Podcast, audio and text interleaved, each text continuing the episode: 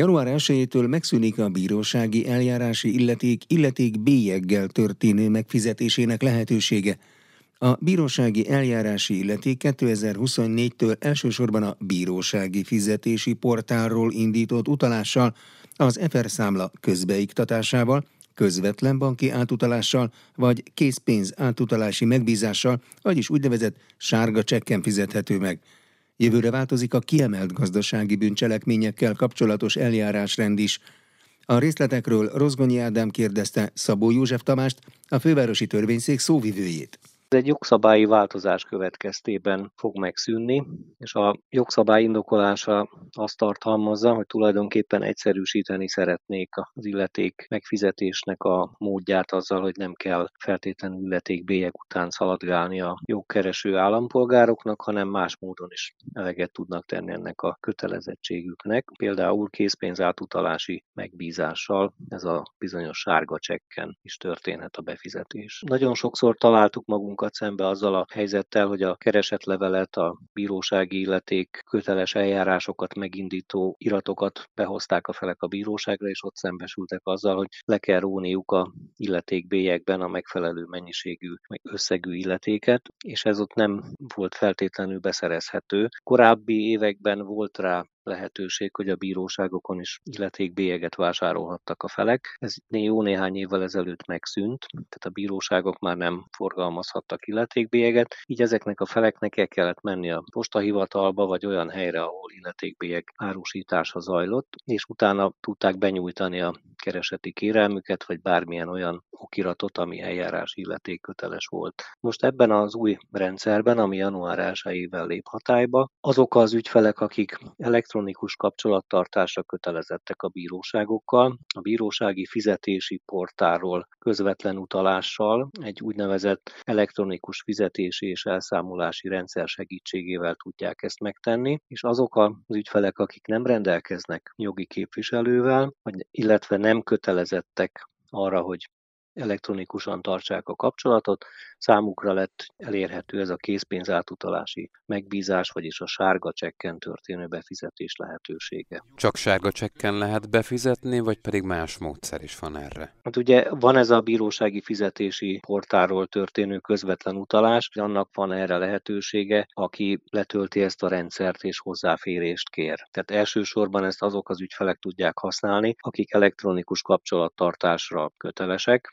vagy ezt a fajta kapcsolattartási módot választották, amikor az eljárás szereplőivé válnak. A másik megoldás pedig ez a bizonyos sárga csekken történő befizetés. A sárga csekkeket fővárosi törvényszék területén működő valamennyi bíróságon megtalálhatják majd a hozzánk érkezők, a biztonsági szolgálatnál, a portákon, a kezelőirodákban, ott, ahol ügyfélpontok, ügyfélközpontok működnek ezekben a helyiségekben is, valamint a Pesti Központi Kerületi Bíróság érkeztető irodájában is be lehet szerezni ezeket a csekkeket és a bíróságok környékén általában van postahivatal, meg tudják tenni, be tudják fizetni, és a feladóvevényt kell csatolni ahhoz az irathoz, ami az illetékköteles eljárást vagy eljárási formát generálja. Hol lehet egyébként sárga csekket beszerezni? Arra szükség van. Hát ezeket a csekkeket elsősorban a bíróságokon, bármelyik kezelőirodában, de a fővárosi bíróságról tudok csak konkrétumokat mondani. Itt, ha valaki belép a bírósági épületbe, ott a biztonsági szolgálat tagjainál is lesznek sárga csekkek elhelyezve, ott, ahol portaszolgálat működik a portákon, illetve minden egyes kezelőirodában hozzá lehet majd jutni ezekhez a csekkekhez. És működnek az ország területén jó néhány bíróságban ügyfélközpont, ügyfélpont elnevezésű helyek, ezeken is mindenhol be lehet majd szerezni ezeket a csekkeket. Az még nagyon fontos lenne, hogy a csekk közlemény rovatában majd fel kell tüntetni az eljáró bíróság nevét, az illeték fizetésre kötelezett személynek a nevét, a bíróság ügyszámát, és ezt a feladó vevényt az illetékköteles irathoz kell csatolni. Itt annyi könnyebbség lesz, hogy ezt a csatolást, tehát hogy befizette az illetéket, a sárga csekk feladó vevényét, ezt a később is megteheti, tehát az iratot el fogják tőle fogadni, megkapja a sárga csekket, befizetés a legközelebb, amikor a bíróságra kell mennie, vagy amikor felhívást kap, akkor be kell mutatnia a sárga csekket. Jövőre változik-e még valami az eljárás rendben, vagy az ügyintézésben? Az év végén nagyon sok olyan jogszabály került elfogadásra, ami az eljárási törvényekben némi változást fog eredményezni. Ezek még nem pontosan láthatók, hogy mennyire fogják segíteni a bíróságok működését. Nagyon sok részletet még mi magunk sem tudunk, viszont vannak már olyan előttünk is megismerhetővé vált részletek, amelyek például a büntetőeljárásban a gyorsítás irányába hatnak.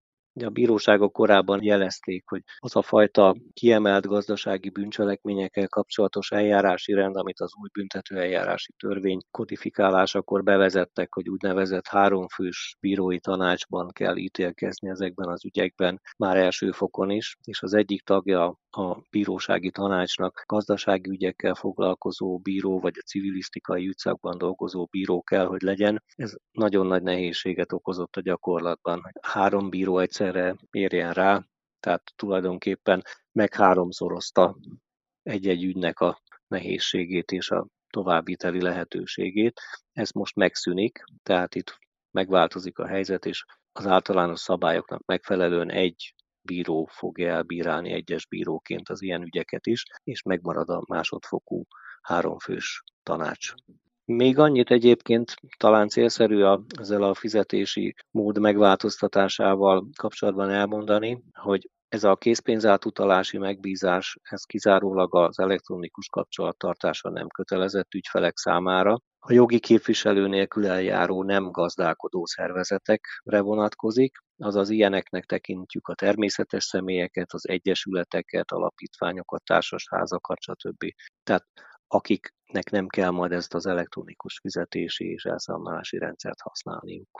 Ugye az egy önkéntes, tehát vannak jogszabálynál fogva kötelező szereplői ennek a fizetési rendszernek, azok a személyek, akik a különböző törvények alapján ügyvédek, jogi képviselők, nekik már meg a különböző hatóságok egymással elektronikus kapcsolattartásra kötelezettek, tehát az ő esetükben ezt a fizetési portált kell használni, és mindenki más számára adott a lehetőség, hogy belépjen ebbe a rendszerbe ez a saját választásán múlik. Talán egy fontos dolog még ezekhez kapcsolódóan, ezen változtatásokról, változásokról hol tájékozódhatnak a ügyintézők, az érintettek, akiket bármilyen formában ezek a változások érinthetnek? Hát ezeket a változásokat mi közzétettük egyrészt sajtóközlemény formájában. A bíróságok honlapján ezek a jogszabályi változások megtalálhatóak, tehát aki a bíróság.hu oldalra belép, ott a januártól várható legfontosabb változásoknak van egy összefoglaló szövege, ahol eligazodhatnak, hogy mely részek vonatkozhatnak egy-egy személyre, és milyen változásokkal kell szembenézni. Erről a illetékbélyeg megszűnéséről ott szintén találhatnak információkat, és minden egyes lehetőséget megragadunk arra, hogy bármilyen más formában, interjú vagy egyéb módon ezt a fajta változást mindenképpen az emberekhez eljuttassuk. Érdemes az ajándékozás során közjegyző közreműködését kérni, különösen akkor, ha az ajándékozott valamilyen feltevés vagy elvárás vezérli az ajándékozásban, aminek későbbi meghiúsulása esetén akár az ajándék visszakövetelésének is helye lehet. Ezekben az esetekben a közjegyzői okirat, mint közokirati bizonyíték fogja bizonyítani a jövőre nézve az ajándékozás körülményeit és feltételeit, megelőzve az ezzel kapcsolatos későbbi vitákat, egyértelművé téve az ajándékozott vagyontárgy eredetét.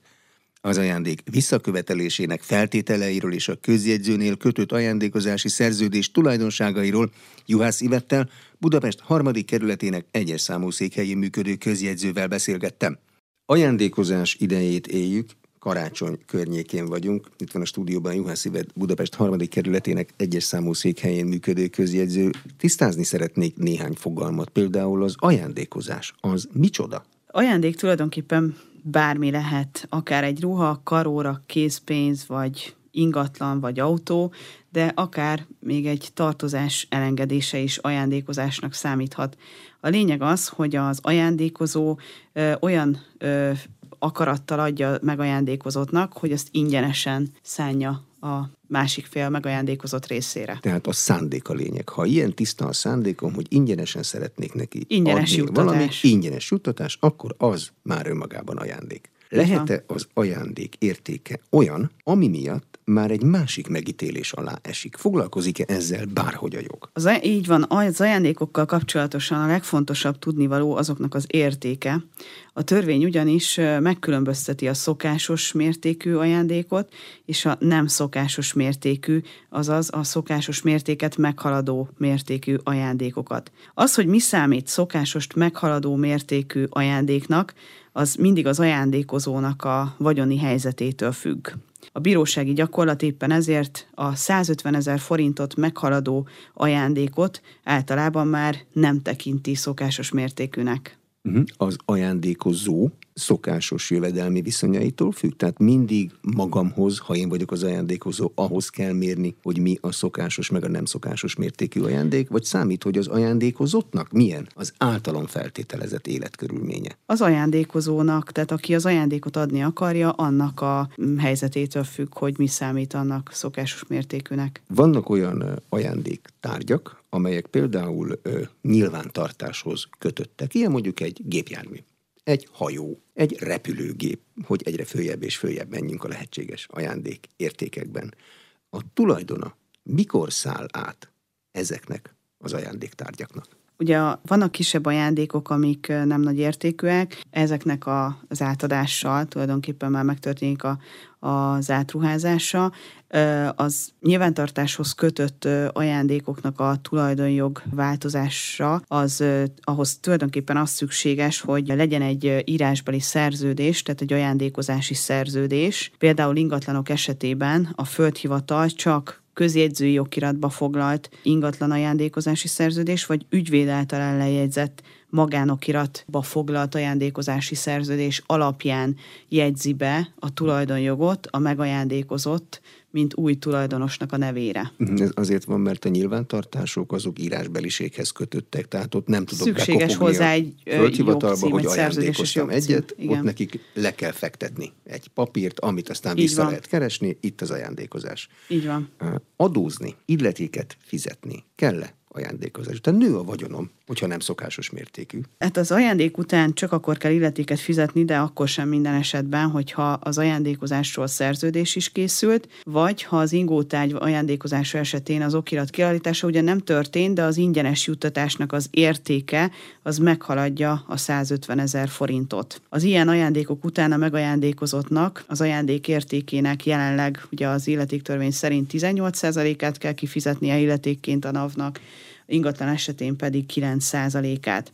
Lényeges azonban, hogy vannak kivételek itt is, amikor nem kell illetéket fizetni az ajándékozás után. Ilyen kivétel például, hogyha testvérnek, vagy egyenessági rokonnak, vagyis gyermekünknek, vagy rokonainknak szülőnknek, nagyszülőnknek ajándékozunk valamit. Ez a kedvezmény ugyanakkor nem vonatkozik például az élettársakra, sem a nem egyenessági rokonokra, például, hogyha egy nagynéninek vagy nagybácsinak ajándékozunk valamit. Az irányok az egyenessági rokonoknál azok csereszabatosak? Tehát, hogyha anyámtól én kapok, vagy én adok anyámnak, akkor ugyanúgy illetékmentes? Így van, az, az teljesen mindegy, akár a gyermek is ajándékozhat a szülőnek, akármit, illetve fordítva is igaz. Uh-huh. És ilyenkor illetékmentes. Lehet-e az ajándékot feltételhez kötni? Mondhatja anyám, hogy kisfiam, megkapod ezt a szép korvettet, pirosra van dukkózva, de csak akkor, ha legalább hármast kapsz az érettségin történelemből. Így van, az ajándékozás feltételhez is lehet kötni, ez, ez egy jó példa, vagy akár mondhatjuk azt, hogy valamilyen cselekményhez kötjük, hogy elvégzed ezt az egyetemet, vagy akár megcsinál a gyermek egy tanfolyamot. Ebben az esetben, hogyha nem sikerül ez meghatározott idő alatt, akkor az ajándékot vissza kell adnia a megajándékozottnak például az ingatlant. A szokásost meghaladó mértékű ajándékokat, és csak ezeket, azon más eset, itt már rátérnék a visszakövetelésre, ugye, mert hogyha nem teljesül ez a feltétel, hogyha meghatározott idő alatt nem sikerül a megajándékozottnak teljesíteni azt, amire feltevéssel adta a megajándékozó a megajándékozottnak az ajándékot, Hármas akkor ugye vissza kell adnia. Igen. Van más eset is, amikor a visszakövetelhető az ajándék, csak a szokásos mértéket meghaladó mértékű ajándékot lehet öt éven belül visszakövetelni. Ha például a megajándékozott súlyos jogsértés követel az ajándékozóval szemben, például fizikailag bántalmazza őt vagy házastársát. Vissza lehet azonban követelni az ajándékot akkor is, hogyha az ajándékozó életkörülményei megváltoznak, és a létfenntartása érdekében szükséges lenne az ajándékba adott tárgyhoz vagy ingatlanhoz. Fontos azonban, hogy a visszakövetelésnek is ugye vannak szabályai, csak akkor lehet, hogyha az ajándék még megvan, és a visszaadása nem lehetetleníti el a megajándékozott létfenntartását. Uh-huh. Azonban itt is fontos, hogy például, hogyha nem lesz hajléktalan, vagy ha visszaveszik tőle az ingatlant. Tehát, hogy mondjuk van egy, fuvaros vagyok, van egy lovam kocsival, és azt jó kedvember, mert jól megy a biznisz, oda ajándékozom valakinek. De tönkre megy az üzlet, és szükségem volna rá, akkor csak akkor követelhetem vissza, hogyha az őt sem lehetetleníti el, ha őt is ellehetetleníteni, akkor maradnára a ló a kocsival? Igen, ez, ez fontos, hogy a megajándékozott létfenntartásának az ellehetetlenítése is kérdéses. Fontos azonban, hogy ezekben az esetekben a bíróság a feleknek a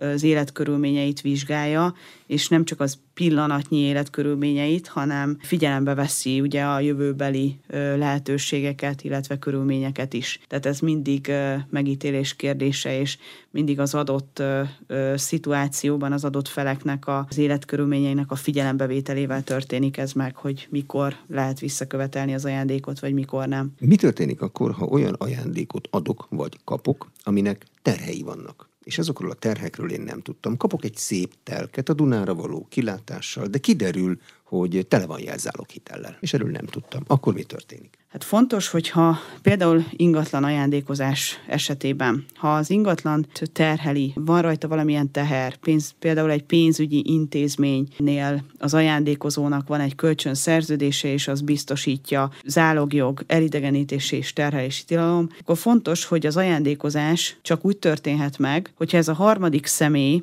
tehát a jogosult, a pénzügyi intézmény hozzájárul ennek az ajándékozásnak a megtörténtéhez, tehát nem lehet kihagyni belőle úgymond a harmadik felet, a jogosultat. Ha a harmadik személynek a jóváhagyásához kötött, akkor fontos, hogy meg kell, hogy legyen a harmadik személynek a jóváhagyása az ingatlan ajándékozáshoz. Nem is tudnánk kihagyni, ott van az ingatlan nyilvántartásban a teherlapon, ha jól emlékszem a kifejezésre, tulajdoni hogy kinek lapon, a igen. tulajdoni lapon igen. rajta van, és nem lesz érvényes az ajándékozás, hogyha a tulajdoni lapon szereplő jogosult, az nem járul hozzá, és ha hozzájárul, annak ott kell, hogy legyen nyoma. Így van, pontosan. Tehát a, az ingatlan ajándékozási szerződést azt abban az esetben mindenképpen ügyvédhez vagy közjegyzőhöz kell fordulni, hiszen vagy közokiratban foglaltan, vagy ügyvéd által ellenjegyzett magánokiratban foglalt ajándékozási szerződés alapján lehet tulajdonjogváltozást bejegyezni a földhivatalnál, vagy az ingatlanügyi hatóságnál, ugye, és ebben az esetben fontos, hogy az adott jogi képviselő, tehát vagy akár ügyvéd, akár közjegyző, annak vizsgálnia kell, hogy a tulajdoni lapon milyen terhek szerepelnek az ingatlan tekintetében, és természetesen, hogyha látja, hogy van rajta egy teher, akkor szükséges neki bekérnie ezeket a jóváhagyásokat attól a harmadik szemétől, például a pénzügyi intézménytől. Él a szabály itt is, hogy mindenki csak a saját tulajdonát ajándékozhatja, tehát harmadik személy dolgát, tulajdonát, jószágát senki nem ajándékozhatja, az olyan, mint nem történt volna semmi, az érvénytelen, és hogyha rájönnek, akkor a tulajdonos visszakövetelheti. Így van, tehát mindenki csak azt tudja elajándékozni, vagy csak azzal rendelkezhet, amilyen van, tehát másnak a nevében nyilvánvalóan nem lehet, csak a saját tulajdonomat lehet valamilyen formában átruházni, akár például ingyenesen juttatni valakinek. Az ajándékozásnál létezik a visszautasítás intézménye, vagy az csak az örökségeknél van? Ugye az ajándékozás az, az elfogadással jön létre, az a megajándékozó az elajándékozza az ajándékozottnak, és a megajándékozottnak az elfogadása kell ahhoz, hogy, hogy az ajándékozás létrejöjjön. Tehát ennek hiányában nem jön létre az ajándékozás. Hogyha ezt nyilván, ha nem fogadja el az ajándékot, a megajándékozott, akkor, akkor nem tud teljesedésbe menni a az ajándékozás. Juhász Ivettet Budapest harmadik kerületének egyes számú székhelyén működő közjegyzőt hallották. Paragrafus. Minden, ami jog. Hírek következnek, utána folytatódik az Inforádió jogi magazinja. Ha az árvíz kárt tesz az ingatlanunkban, érdemes azt fotókkal dokumentálni, kártérítés pedig az időben a káresemény előtt legalább két héttel megkötött biztosítás esetén jár. Amennyiben az autó rongálódik meg, akkor csak a teljes körű kaszkó segíthet, hívja fel a figyelmet Német Péter, a CLB biztosítási alkusz cég értékesítési és kommunikációs igazgatója. A riporter Varga Mónika. Nagyon fontos először is, hogy megkülönböztessük az árvíz és a talajvíz fogalmát. Ez mindig egy kényes eset a biztosítási kártérítési esetekben. Gyakorlatilag azt lehet mondani, hogy árvízre van, talajvízre nincsen biztosítási kártérítés, és azok számíthatnak árvíz esetére szóló kártérítésre a biztosítóktól, egyszerűen szólva, akiknek a lakás biztosítása, ingatlan biztosítása, esetleg egyéb biztosításai kiterjednek erre a bizonyos árvíz típusú kárra. Jó hír az, hogy a legtöbb ingatlan biztosításban ez alapból benne van, tehát akinek teljes körű ingatlan biztosítása van, az bizton számíthat arra, hogy a biztosító téríteni fogja az árvíz okozta károkat. Hogyha valaki most szalad el, mert azt gondolja, hogy kár tehet az ingatlanjában az árvíz, akkor is számíthat kártérítésre? Van a biztosítóknak egy kb. 15 napos moratórium lehetőségük, amin belül indoklás nélkül elállhatnak a biztosítási kártérítéstől. Ez pontosan az ilyen esetekre van kitalálva, amikor már egyértelműen látszik egy mondjuk egy természeti katasztrófa eljövetele folyamatban van, gyakorlatilag és utolsó pillanatban elszalad valaki, aki eddig nem gondoskodott magáról, de most már biztosan látszik, hogy benne lesz a károsultak között. Ilyenkor már egy picit késő, nem mondom, hogy minden esetben el fogja utasítani a biztosító, hogyha valaki néhány nappal köti az árhullám előtt a biztosítását, de azért ilyenkor már nagy esély van rá. Tehát körülbelül úgy lehet számolni, ez egy 14-15 nap azért ezen kívül történjen a biztosítás megkötése, gondolkodjunk előre. Hogyha megtörténik a baj, elárasztja, elönti az ingatlant a víz, akkor mit érdemes tenni? Fotózza a tulajdonos, hogy meddig ért mondjuk a vízszint, vagy mi történt az ingatlan területén? Próbáljuk meg az árhullám, az árterjedését megakadályozni. Homokzsákokkal készüljünk fel, vagy mentsük ki azokat az ingóságokat, amelyek épp elkezdenek elázni, álljunk ki az autóval, ugyanis a biztosítási szerződések ezt is előírják, hogy az ügyfélnek kötelező a tőle elvárható, de legnagyobb gondoskodással eljárni, szintén a tőle elvárható módon, de a leghamarabb megkezdeni az adott dolgok mentését, tehát a kár enyhítést. Utána készítsünk fényképeket, ezek nagyon fontosak ezek a fényképek, később a kárintézésben ezek jól jöhetnek. Én azt is szoktam javasolni, amikor áll a víz mondjuk a pincébe vagy a házban, akkor tegyünk a falhoz egy kihúzott centit, ami a földig ér, és fotózzuk, hogy hány centiméter magas volt a víz. Majd, amikor már itt biztonságban vannak az értékek, akkor tegyük meg a biztosító felé a bejelentést. Ezt meg lehet tenni online. Miért jár kártérítés? Akkor jár a kártérítés, hogyha van egy érvényes ingatlan biztosításunk, mert benne van ugye az árvíz kár, be van fizetve a díj, tehát nem vagyunk díjelmaradásban, ilyenkor megvan, és gyakorlatilag ilyenkor az ingatlanban keletkezett károkért és azok kijavításáért, illetve az ingóságokért, azok cseréjért, illetve javításáért járhat a kártérítés, illetve adott esetben is ne adj Isten, hogyha valahol valamilyen baleset vagy személysérülés történik az ár miatt, akkor azért is járhat ez a bizonyos kártérítés.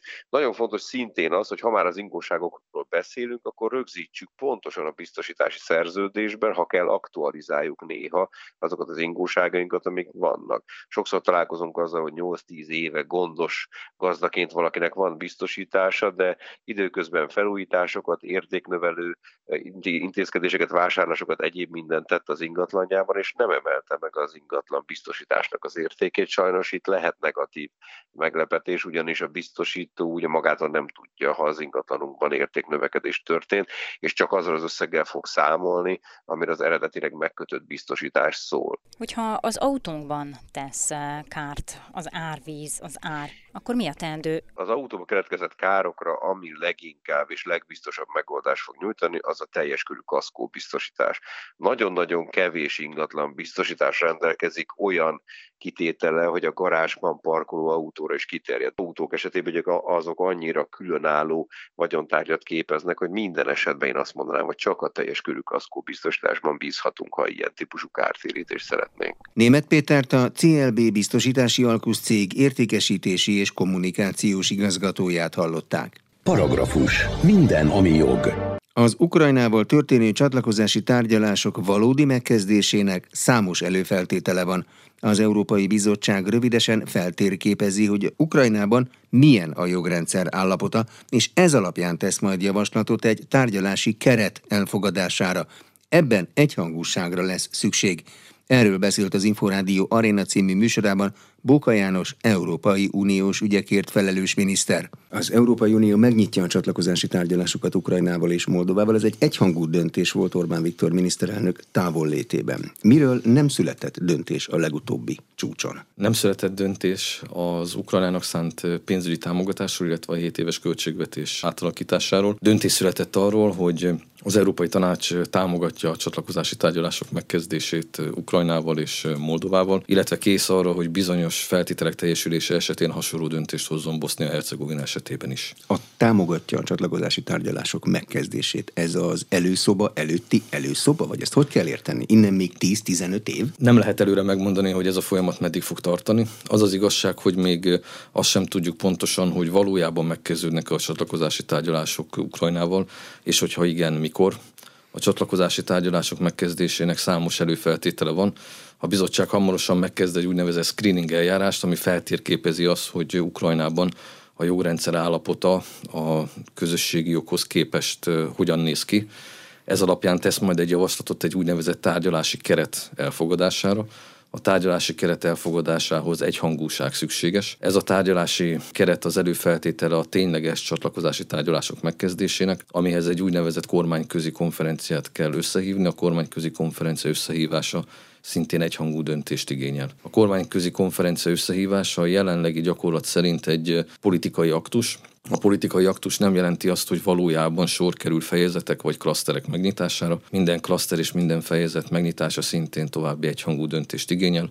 Ezeknek az ideiglenes lezárása is további egyhangú döntést igényel.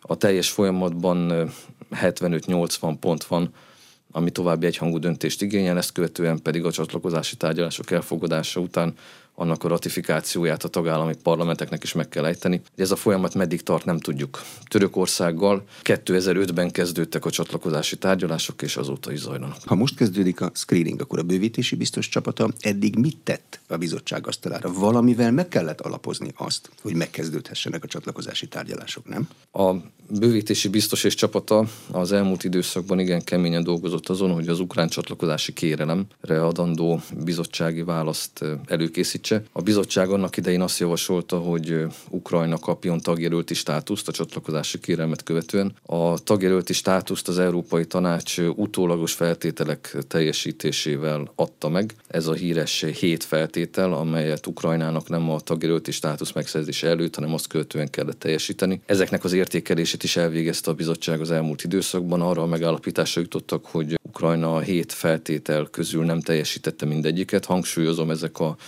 tagjelölti státuszhoz és nem a csatlakozási tárgyalások megkezdéséhez kapcsolódó feltételek voltak, és az ukrán helyzet értékelése során a bizottság arra a következtetésre jutott, hogy javasolja mégis ennek ellenére a csatlakozási tárgyalások megkezdését Ukrajnával, a magyar kormánynak az értékelés és a politikai álláspontja ettől eltér. Bóka János Európai Uniós ügyekért felelős minisztert hallották. Paragrafus. Minden, ami jog. Jól vizsgáztak a hazai kékfrankos borok a Nemzeti Élelmiszerlánc Biztonsági Hivatal úgynevezett szupermenta tesztjén. A nébik szakemberei összesen 35 bor minőségét és kedveltségét vizsgálták, tájékoztatta az Inforádiót a nébik borászati és alkoholos italok ellenőrzési osztály vezetője Barátosi Gábor. A termékteszt felépítése alapján a nagy kereskedelmi üzletláncokból történtek a mintavételek, tehát mindenki számára könnyen hozzáférhető hipermarketekből. Elemeztük analitikailag laboratóriumban az alapparamétereket, természetesen megmértük, mint alkoholtartalom, cukortartalom, savtartalom, kéndioxid szint, ezen kívül növényvédőszer maradékokat is vizsgáltunk, és hát az, a, az az örömteli hír van, hogy az összes, mind a 35 tétel megfelelt, és mind beltartalmi, mind élelmiszerbiztonsági szempontból is megfelelt a vonatkozó előírásoknak, sőt a forgalomba hozatal, ugye a borok esetében a forgalomba hozatalt megelőzően is megvizsgálja a is ezeket a termékeket, és az is egy külön öröm számunkra, hogy a polcon lévő termékek mindegy szálig megfeleltek a forgalomba hozatalnál vizsgált analitikai eredményeknek. A jelölés vizsgálatot is elvégeztük, illetve a nyomonkövetési vizsgálatot is, illetve milyen jelöléssel jelennek meg a polcokon, és a jelölésvizsgálat sem tárt fel hiányosságokat, mindegyik